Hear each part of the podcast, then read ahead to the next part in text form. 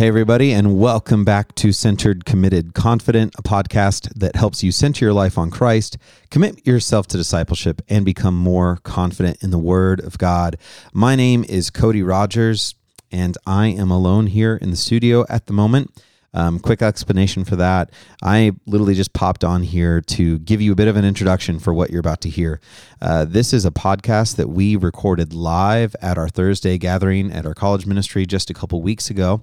Um, Hannah, Regent, and I sit down and we discuss how to go about uh, reading the Old Testament. Now, we didn't cover everything, um, but we covered things to think about, and we really just wanted to hit some of the topics related to King David and understanding the culture they're in and understanding sort of the gaps between us um, and the audience that the Old Testament was originally written for. We took some questions at the end as well, if you want to stick around and listen to that. Um, but it was, it was a really great experience, and uh, I, I, pray that it ministers to you. If you have any questions or follow ups uh, from this night and you're listening to it now, feel free to go ahead and send me an email, Cody R at cdbible.org, Cody R at cdbible.org. And I would be more than happy to get those questions up on another podcast as soon as we can. I think that's going to do it uh, for us now. I'll go ahead and uh, hand it off to um, the live podcast recording from just a couple weeks ago.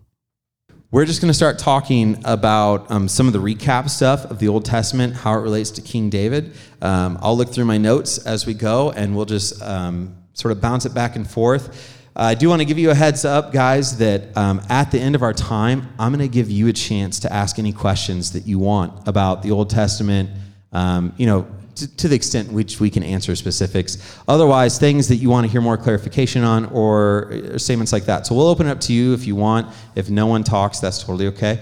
Um, but we do want to give you some opportunities to do that as well. So let's get into it. Um, I wanted to start tonight with uh, a bit of an illustration. Okay, I already, I already said the reason why I want to cover how to read the Old Testament, um, but I, I, want to drive this home just a little bit more. And So I want everyone to get involved with this. Um, just for a minute, humor me here. Everyone, close your eyes. Close your eyes, clear your mind, and I want you to pretend like you have a, a pen and paper in your hand and you're about to draw something. Okay? You're about to draw the story that I'm about to say. And I want you to draw it to the best of your ability and think about the way you would draw it. All right? Here it goes Humpty Dumpty sat on a wall. Humpty Dumpty had a great fall. All the king's horses and all the king's men couldn't put Humpty together again. Think about what you would draw and how you would draw it.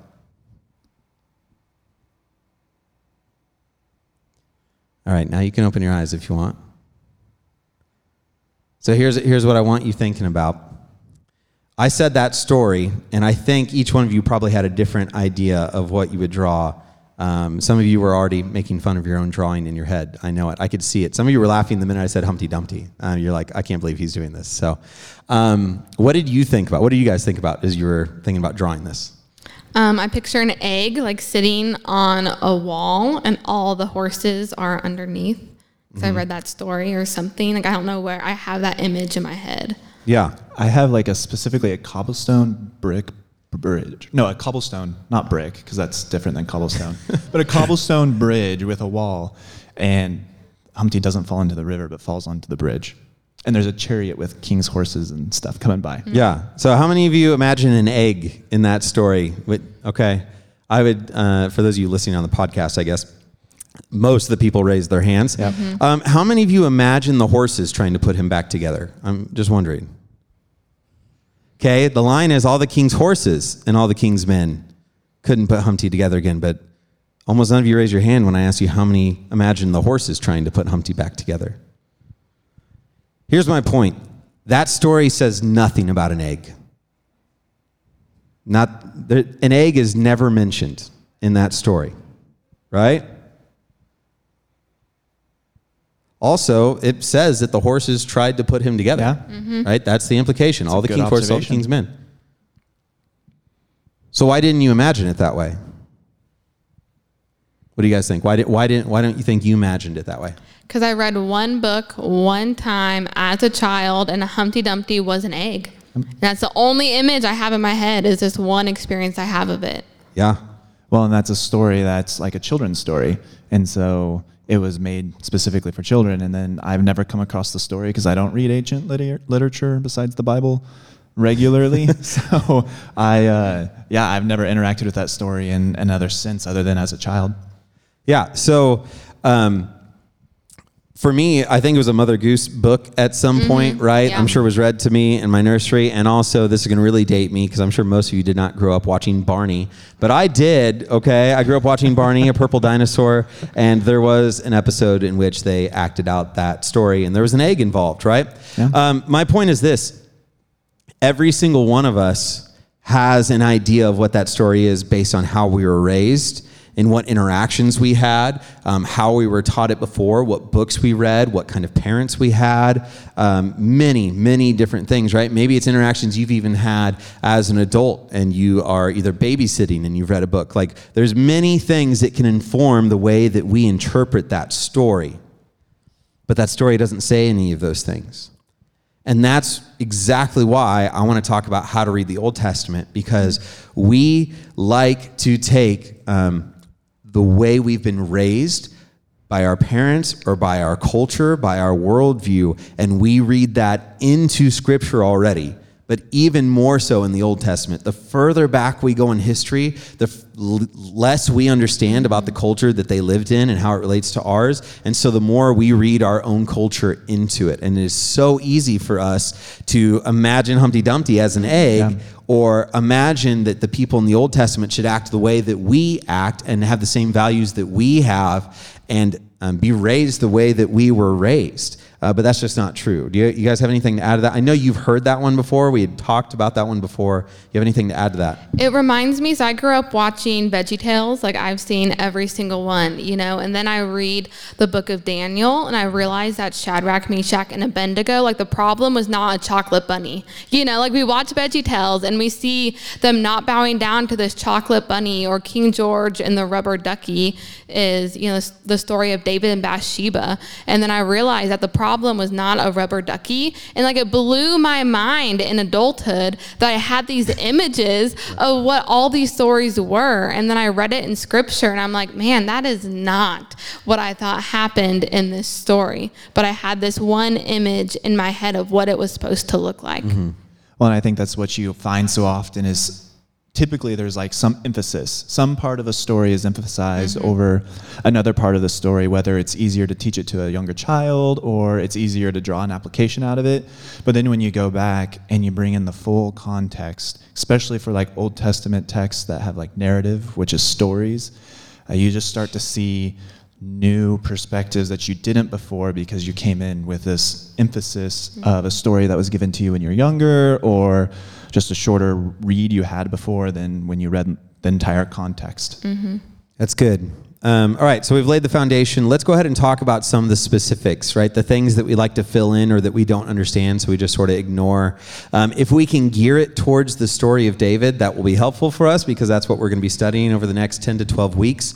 Um, but really, anything um, that sort of points the direction towards the Old Testament is good. So um, let's talk about the categories of some of the differences that we see. And I'll, I'll just sort of list some of them and maybe we can give examples. Um, the first one I put was geographical differences. So, what are some geographical things that, that are different there than, than where we're living in Iowa right now on January 26th in winter? Yeah. It was a very like just from like a terrain side of things. It's rocky, a little bit more And where are we? In the Middle East. in the Middle right? East. Yeah, this is in like current current day Jerusalem and that region around there.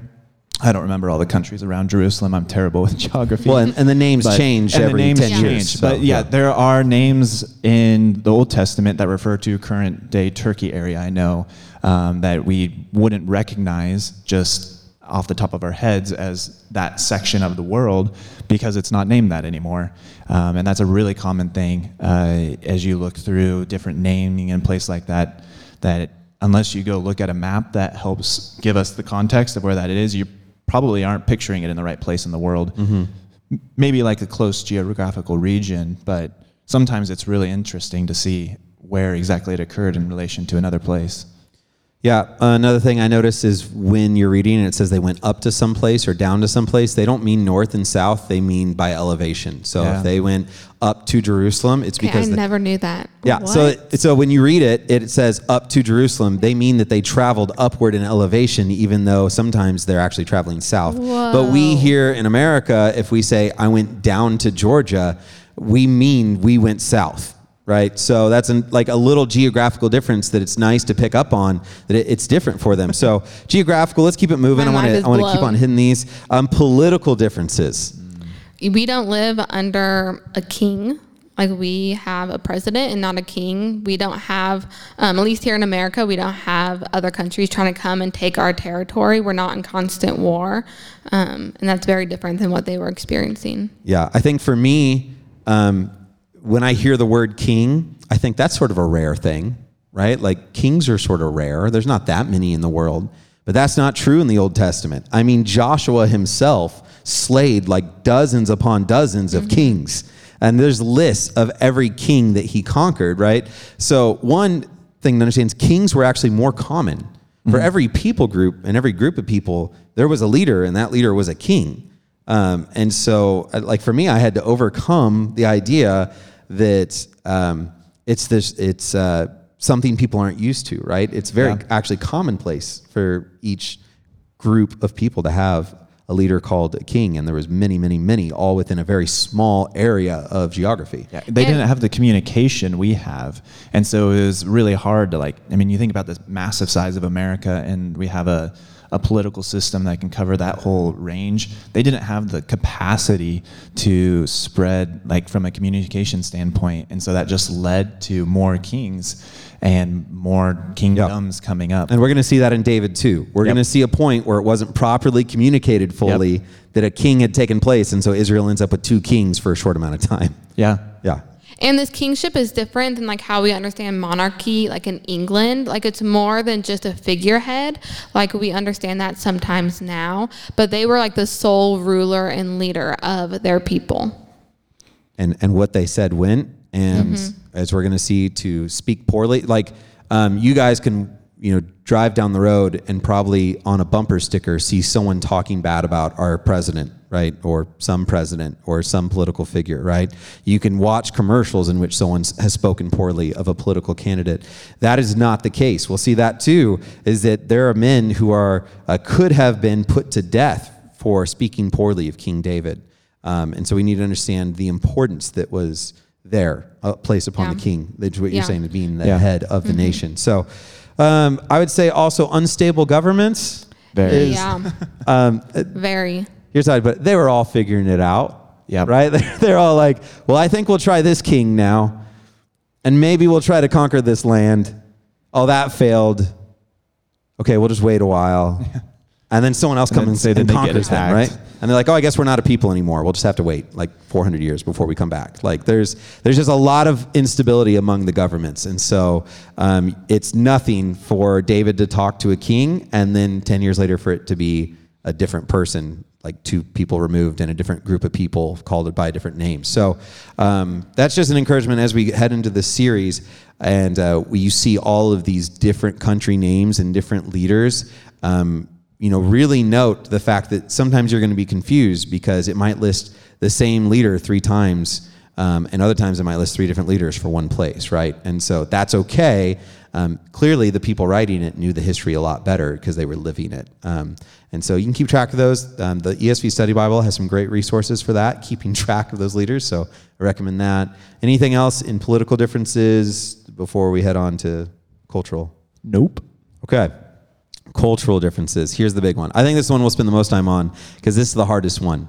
Um, it's the hardest one for me. It's the one I want to argue with God the most, and it's the one I want to doubt God the most in, and then we'll get on to those. But um, let's start with the easy ones. Um, the bartering system. Okay, you need to know that uh, currency was not the same, and in many places didn't exist in that time. And so when we say bartering system, I mean you, you traded cows for Yep. food, right? and or Or bread services. for coffee beans. yes, you traded Yeah. bread which for. we happen to do. yes, we have a weekly deal in which I give them coffee beans and they give me bread, and it is Bartering still So- happens. Yep, the bartering system is still intact and wonderful, but Yeah. um, we see that a lot, and Mm-hmm. that relates to marriage. Mm. How does the bartering system relate to marriage in that time of the world? Uh, and you can see in Jacob, in the story of Jacob, where he goes to work for his brother-in-law. Well, I forget his name. Starts with an L. Laban, his uncle. Laban, yeah, and he works for seven years to get his wife Rachel, um, and then a whole fiasco happens, and he ends up marrying Leah, and then spends another seven years, and then marries Rachel after that. Yeah, um, and at the end of the day, you could trade for a wife, Yeah. right? You could give enough. Uh, they called it the bride price. Yep. And you would, you know, a man would go to his potential future father-in-law and say, "For your daughter, I will give you seven years of work, or I will give you, uh, in King David's thing, I'll give you 200 foreskins of Philistines." Right? Is how he got Weird his first one. wife. And so, um, originally, guys, I was I was going to title this message "Philistines and Foreskins." What's the deal? And I thought that's probably just a little too on the point, right? But we do have to talk about it a little bit. So, um, w- what's the deal with with the it, what seems to be just the the flippant killing and murdering of people in the Old Testament? Like, I actually I want I want to just poll you guys. How many of you have read through the Old Testament and been like, I just don't get it. Why is it so easy to kill people in the Old Testament and then it seems so wrong in the New Testament? Anybody else deal with that one? That's a big one for me, Yeah. actually. I was It's like, hard. it just seems so different. Yeah. Do you guys have any thoughts to that? I know I'm putting you on the spot, but I, I, guess I that's just the want to start off in saying it's okay to feel uncomfortable with that. It's mm-hmm. okay to lean into that, and it's okay to like like it, it's not wrong to feel that way um, and to wrestle with it. That's the beauty of Scripture is we're not doing it alone. Um, we've got the Lord, we've got the Holy Spirit, um, and we get the opportunity to work through this with Him. And there's lots of resources out there, lots of people who've spent I mean, thousands of years talking about and thinking about Scripture. So sometimes it can feel isolating. Something like this can feel confusing and make you doubt some things. Um, just try not to be discouraged in that is my first encouragement, and to just take a breath and get with some people and try and dive into it. Yeah, I think at the base of it, they lived in a war culture. Like things were just solved by murder. Is kind of what it seems like. Like i think of even um, if anyone listens to hamilton the musical right and they have all these duels and that's how they settle their problems is they go one versus one with a gun you know? Like that's how they settled their things in the wild west and whatnot. And so we're just in a culture when we're reading the old testament that war is commonplace, right? Everyone, like men were raised to be soldiers, um, which is very distant from how we understand culture to be here in modern day America. Yeah, and it goes also with the unstable governments, with the idea of livelihood, um, with creating stability meant fighting your enemies, and the only way to do that in many cases was to not have those enemies exist anymore. Let's you know just call it what it is, and so it created this culture and environment um, in which one. Um, the idea of, of losing your life in battle was very commonplace, right? Um, Two, I, I would say that one of the things we need to understand, guys, and, I, and this is something we'll hit further on, okay, as we study King David, is that you need to evaluate and define in your mind what it means to be an enemy of God.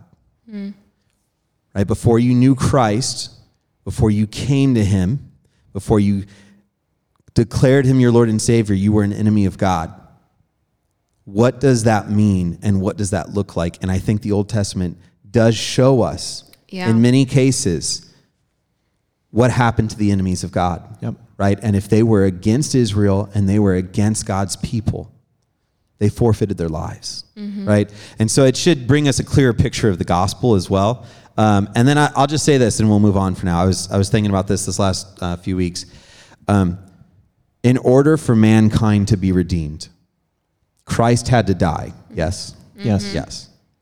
Which meant that the Lord, that, that Yahweh, God the Father, had to create a world in which it was okay to murder a man for blasphemy. Right? He- it- Christ had to be put into a world in which he would be killed for just declaring himself the Son of God Yeah. right? And so what we see is if, if you know the Garden of Eden was perfect, and and then this descent with Cain and Abel into murder, and then all of a sudden everyone's murdering, and then we see um, this culture continually shift to the point in which civilization sort of comes back and has more structure, um, but it's still barbaric enough that they're still going to kill a man for being a blasphemer, right? And, and in the right time, in the right place, Christ was sent to die for us.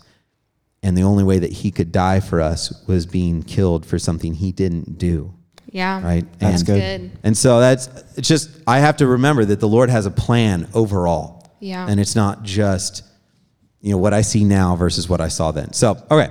Um, we're going on 19 minutes. I don't want to go too much longer. I want to respect your guys' time. We got other stuff to do as well. Um, but another big one that we should talk about, and Hannah, you knew we were going to talk about this, and Hannah and I love to argue about this just offline. Um, let's talk about polygamy for a minute. It's Because- not okay, Cody. it's not okay. I never said it was okay. okay, kinda all right, did. all right. So here, here's here's the backstory. Um, polygamy, is, you're going to see it a lot in the story of King David. Okay, he has multiple wives. He has ten concubines, which are, um, you know, for, for lack of a better term, sex slaves. Right? Are you know, it's it's actually more nuanced than that. It's we'll get into it. Okay, but but if we're if we're getting into what it is, um, th- they are women that he is allowed to have sex with that are not his wife, right? Um, and then he has multiple wives. So let's talk about polygamy for a minute and and why it existed and go. Hannah, you wrote a paper on it. You have to start, right? With why it existed. Like, your- your thoughts on sin. polygamy. Okay. Sin is why it existed. Okay. In the lust of man's heart. Okay. Why did God allow it?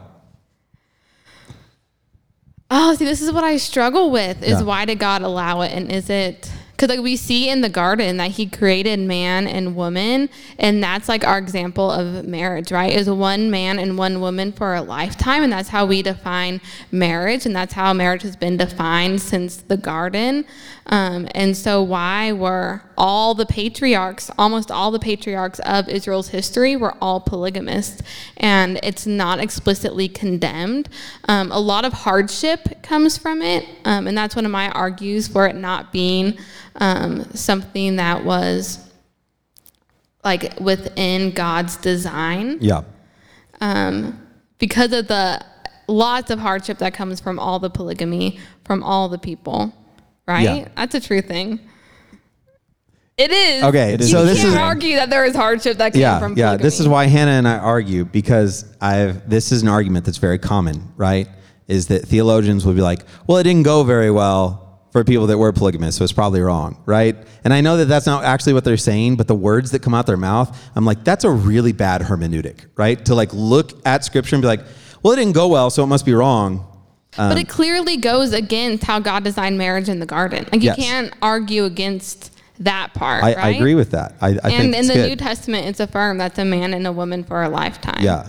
I also a think man and that- multiple wives. I also think that there are men in the in scripture who it doesn't say that life went wrong for them because they had many wives, right? But we'll we'll get to that also at some point. But that's not the point.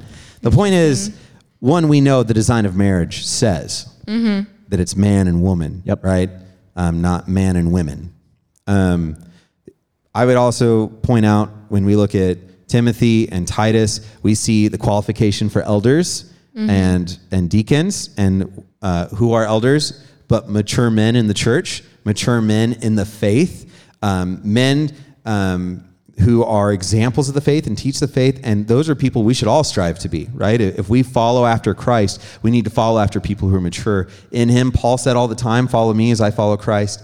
Um, what we see is that one of the qualifications one woman man is what it says a husband to one wife the word for faithfulness and so we see that supported too that a, a mature christian is one who is faithful to the one person in their marriage and so I think that's a really strong argument against polygamy too. But Mm-hmm. now let's answer the question: Why did God allow it? Why why wasn't King David ever punished for it? That's what I want to know. And would you say was he? Maybe. Again, I think the, to Hannah's point, there was no explicit words by God to say that he was punishing David for having multiple wives. You see many consequences, though, of decisions, um, strife within the family that uh, further God's plan. Yeah. You see the line of Jesus come out of these families that have many wives. Um, to get to the question of why did he allow it, honestly, for me, I don't fully know. But I think uh, in one way to look at it in that culture, polygamy was not just common for Israel, it was a common across the whole culture. And in some of the commandments uh, the Lord laid out in like the Mosaic law, it allowed for uh, a widowed uh, woman to become the wife of the next oldest brother. Um, in ways like that, it was actually serving as a way to protect women in that culture when she would have been left essentially on the side of the road, if I understand it correctly. Yeah. And so the idea is it existed in the time and place because um, one, that's how political peace was made. Right? We're talking about all this killing that's happening and all these wars. One of the ways that it was settled is that they're like, hey, um, I'm going to promise you peace, and I'm going to do it by becoming part of your family. And so, and so, what they would do is they would marry one of their daughters, right, and be like, "We're family now. Like, we're not going to go against one another." And so, we see polygamy happening in order to create peace between uh, countries. We see polygamy happening because the redeemers who would um, marry their brother's widow because it was a way to take care of those that couldn't take care of themselves. We do see it happen for reasons other than just man's lust, right? Um, that doesn't make it okay, but we do see multiple avenues in which it occurs. Here- Here's what I'll say. If you go to the ESV Study Bible, it's the first place I recommend. They have an article on polygamy that lists many different um, understandings of it and uh, theological uh, connotations of it and things like that. It's a really great article. You can go. I suggest you do that. Um, otherwise, here, here's the scripture I would say Romans 3 says, um, In Christ Jesus, this is 324, 25, in Christ Jesus, whom God put forward as a propitiation by his blood to be received by faith. Propitiation is the appeasing of God's wrath. This was to show God's righteousness because in his divine forbearance he had passed over former sins, and it was to show his righteousness at the present time. Mm. I think Romans very clearly says there are sins that the Lord looked over, mm-hmm. right? And as Regent said, Christ came from David, and he came from one of those marriages. Mm-hmm. Yep. And and so what we see is that to bring his fruition to plan, God passed over former sins because they were going to be paid by Christ. Even though that even though it was sin and it was accounted towards them as sin, right? What we see though is that um, there are um, times in which God did not present an immediate consequence of that sin, right? That it is still they're still held accountable for that sin, but like there are times in David's life where he's held accountable immediately for his sin. For example, Bathsheba. We'll get into that one. Um, you know, the prophet comes to him and, and calls him out Yeah. immediately, Yep. and his son dies. But then there are other sins that David does that are not punished immediately. And that's to say, the Lord does what the Lord does, and he wills what he wills. And it is his choice as to when he will present the punishment for that sin, right? And when we will experience maybe the discipline for that sin. Um, and so that scripture helps us understand that there are times in which the Lord did not present an immediate consequence to David, even if it was sin, right? Even if polygamy was. There's not always immediate consequence given to it. And sometimes there was, right? It did go poorly for many people, I will Yeah. admit that. All right. So we had to cover that because it's a huge one. Um, and half of the chapters that have David in it mention it. So we, we have to talk about it a little bit. So, okay, I think that's um, a bit of how to understand the Old Testament in terms of the things we're going to be conquering when it comes to this um, political differences, geographical differences. There's language differences too.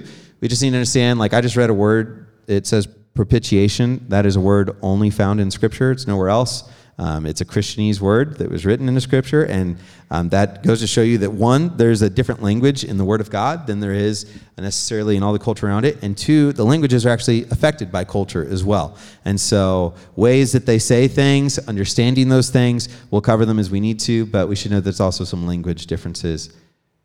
All that to say, uh, don't be discouraged, guys. Okay, that's that's what I end with before we answer any questions. Is don't be discouraged. Um, there are many, many people who dedicate their entire lives to understanding the Old Testament and only catch a glimpse of all that's contained within it. And that's the beauty of God's word. Right? The beauty of God's word is that men and women can dedicate their entire lives to it and never be fully satisfied because it keeps on giving and it keeps on showing and it keeps on revealing. And uh, do not feel overwhelmed by God's word.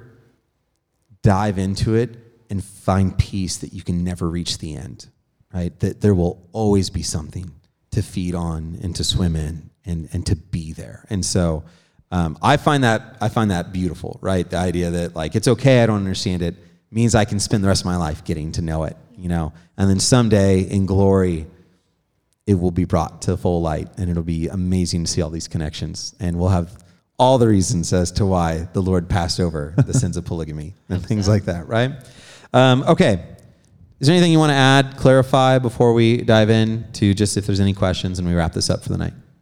Just thought I'd point out that it is kind of fun when I just get to sit over here and watch them argue. We do argue a lot. We do There's argue things we argue about a lot before we hit record. Yeah. yeah. Okay. Here's what we're gonna do. I do have a I have wireless one up here, Calvin. Um, Christopher, I know you had a question. I'm gonna hand this to you and let you ask it, um, and then we'll pass around if anyone else has it, um, and then we'll we'll go from there. So. Christopher volunteered to be volunteered for tribute to, to ask. he had a question. I was like, let's talk about that in our thing. So, what was your question? Great. So I'll say it just so it goes in like a bit fuller into the recording. Um, the general question is, how do I understand the promises of God to people in the Old Testament? Are they for me? Are they for them and I'm just to learn about them? Is there a mixture of that? Right? That's the, the essence of what you're asking. Great. Um, we talked a little bit about this beforehand.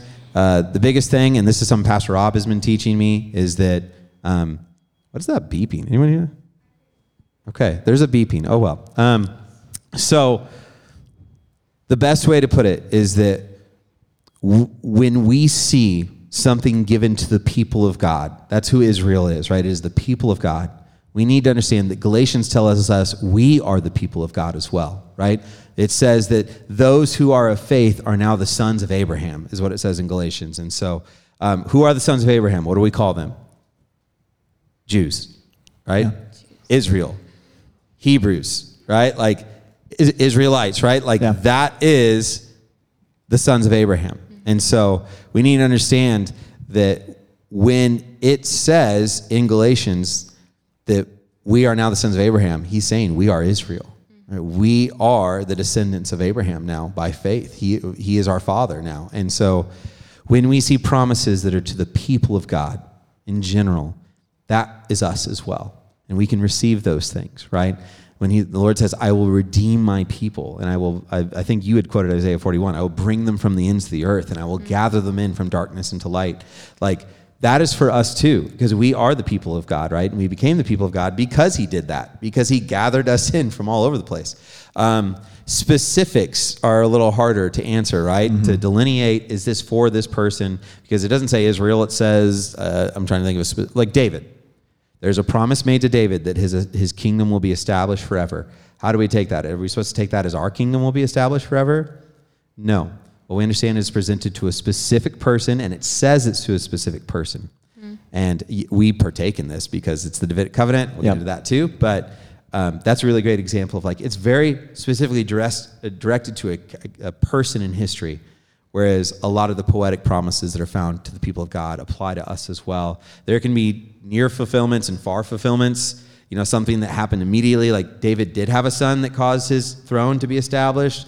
That happened, but also not everything happened. And so we see later that that happens. I know I'm, I'm jumping ahead of myself. We'll get into it. But um, That's super helpful. what else did I miss? Was Yeah. there? I think that's good. I mean, we could also get into commands as well. It's a little bit, maybe a little bit different than promises, but there's a lot of commands in the Old Testament that, I mean, the Ten Commandments, shall not steal, um, shall not covet, are commands to the people of God. And it's, it's a question of do we Oh, yeah. And that gets follow into those law, commands? right? Yeah, and that and this Yeah. gets in. It's a little different area because you've got the Mosaic law Mm-hmm. and the Mosaic covenant, and we are in the new covenant now, and so the answer gets a little bit more complicated in trying to like lay that out clearly. But in essence, we focus on like principles, uh, not necessarily the particulars in every command. Um, and so when it for today on this side of the cross, we don't necessarily follow every command explicitly as it's stated in the Old Testament, like they would have done it in that culture, but that doesn't automatically remove it from having an impact on the way we Yeah. interact with it today. And those are probably two just really good guideposts, right? Yep. Yep. understand what the people of God means for us now and understand that the laws are meant to be followed in principle but not particular, right? And that the laws reveal the heart of God and his will and that we are to follow that. Um, great. Okay. Any other questions? Anybody have anything about the Old Testament you want to ask? Specifics? Um, yes. Sweet. I, we have a cricket sound, and I was afraid I was going to have to play the cricket sound while we waited. So good. So the statement, just to you know, make sure it's recorded as well, is the idea that if Jesus came today in this place in America to claim he was the Son of God, probably wouldn't have put him on trial and had him given the death sentence, right? Um, maybe he would have been killed. It would have been a hate crime, right? It would have been something. Um, but at least in America, in this culture, you know, I think there are places in the world still where if he had appeared and claimed to be the son of the Creator God, he would have been killed. Um, but it wouldn't have been done in the way that it was in uh, Roman times, right? Where it was judge, jury, trial, essentially under Pontius Pilate and Herod, um, and to be um, executed in place for a prisoner, even, right? These things all occurred in this specific place. That's beautiful. Yep, it's a great thought. Anything else? Yeah, we got one here. Yeah. Yeah, where do you go to understand what the normal of the cult, the norm of the culture was and what was acceptable back then and what wasn't, right? Um, so uh, this is this is the part where um, at some point in my notes I had wanted to talk about the beauty of the saints that have gone before us that have done the work for us, right? And that even now everything we are saying um, and we are we believe has been established upon those that have preached it to us, right? And those who have faithfully studied and preached the word and given it to us. And so um, there's nothing wrong uh, with um, accepting help from saints who have gone before us, right, and have and have studied. And I, I make that argument because what I want to say is um, there are study resources um, and commentaries that are trustworthy and reliable and um, are, are good knowledge because they're men who have given their whole lives and women who have given their whole lives to study that culture, right, and understand it, and then they've written it down so that we can understand it. And so um, we do have a we do have an episode on biblical resources. We have two of them. One of them is called "The Apps That Made Us," and one of them is called "How to Read the Bible." Um, and um, Bible study resources in our devotion series. So you can go back onto our podcast and look for that. We list a whole bunch of in depth Yep. ones.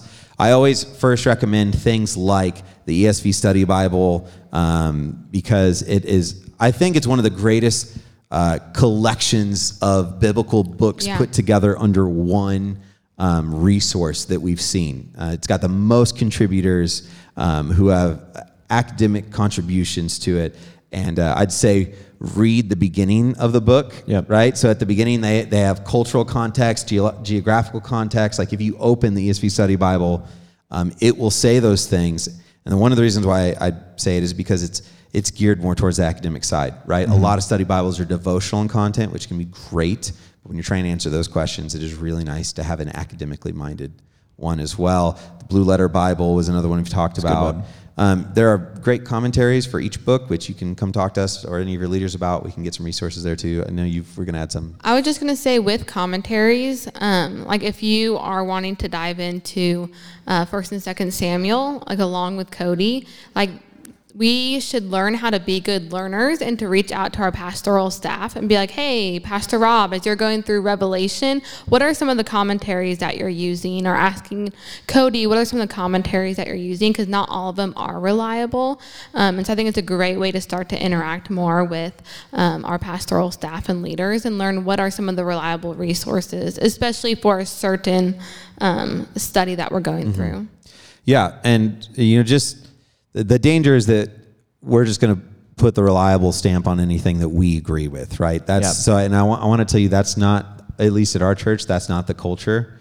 Right? Is that we have many resources that we agree are, are, reliable as a pastoral staff, that we don't agree with everything in, but we understand that how they got there and how they came to it was done under humility and are they're able to read the word of God and defend it and that's what matters and and so there I mean there's resources from other theologians who have different beliefs than us um, that get there through biblical means and so we we do recommend them and we think they're reliable and you know um, that's another reason why I love um, you know some of the the study resources we use like the ESV Study Bible Blue Letter because a lot of times um, they will list the three different main views and not tell you which one they think Right? They'll say, here's the three acceptable views that all can be backed up by Scripture. There you are. And I love that. I love that it, it's just listed that way. Um, I think commentary is the same way, right? Like we do a deep dive on the people that wrote them. What is their degree? Where did they get their degree? How many years did they study that? Um, how did they go about being passionate? Like, you know, we study those authors before we begin reading what it is they're, they're proposing is, is said. So um, that's, uh, The other thing I just wanted to include on top of that as well is uh, just remember too, especially in the Old Testament, if you're in a like for First Samuel, for example, sometimes it might help you get that answer if you expand where you're reading to the whole book. And in that case, First Samuel, First Kings, or the Samuel's, the Kings, and the Chronicles all have similar, uh, or they, they, they cover the same time period, the same people in many cases. And so you might get some context from a different area in Scripture to that part you're in there. And it's not always going to work. You know, we want to rest on the church and use the work they've done. Sometimes Scripture will help answer it for you as well. And one last thing I'll, I'll say is that commentaries can be really expensive. I mean, it's like one book is $80 and you don't know which commentaries to buy and things like that. So, like Hannah said, if you're wondering, like, where am I getting some of this stuff? I have commentaries that I trust um, I have the right to share certain pages of them and different info. And so, if it's something you're interested in reading for yourself and you want to see that I didn't just grab it out anywhere, I can get you guys copies of those things. I can't print out the whole book for you, but I can certainly help get you resources and things like that. And I'll tell you exactly where I'm getting them and which ones I'm reading and, and how I'm studying. And, and the Logos Bible software, I will always say, is an amazing software if you ever want to download it. That's a great one, too. All right. Anyway, we have other things on that we can. Is that, does that help? Okay, great. Um, is there any final comments you guys want to say before we head into bingo night? That's what we're doing tonight playing bingo. My final thought, just as you're reading, um, especially the Old Testament, and like we said, it can get really confusing, it can get hard. Just to remember that this is um, the divine revelation of God. Like He wants to reveal Himself, and He has revealed Himself in this word. So if, if at the very least you're reading and it's really confusing, just be looking for where is God in this? What does it say about who He is, His characters, and His attributes? That that is the main purpose of Scripture is to know God um, and to be looking forward to Christ. And so, at the very least, that's a great place to start. If getting into all the cultural everything and commentaries feels very overwhelming, um, just start with what does God say about Himself in His Word. Amen. Yeah, that's good. Great. This is why you're here. So you say things. I'm just like, good. Yep, we're done. All right. I'm going to pray for us. Lord, thank you so much for this time thank you that we've been able to discuss things in a different way and and um, be able to learn in a different way. Lord, I pray for next week when we kick back off with formal preaching and opening your word together and going verse by verse as we study King Saul and understanding how he set up King David for um, his time, Lord, as, as king and uh, running from him and loving him and being friends with his son and taking over from him and all these things, Lord. Help us to understand all the more um, how all of this points to you, Jesus. It brings us a deeper understanding of who you are. Lord, we love you. Uh, pre, please uh, just stir up that love for you even deeper through your word over the next several weeks. It's in Jesus' name that I pray. Amen.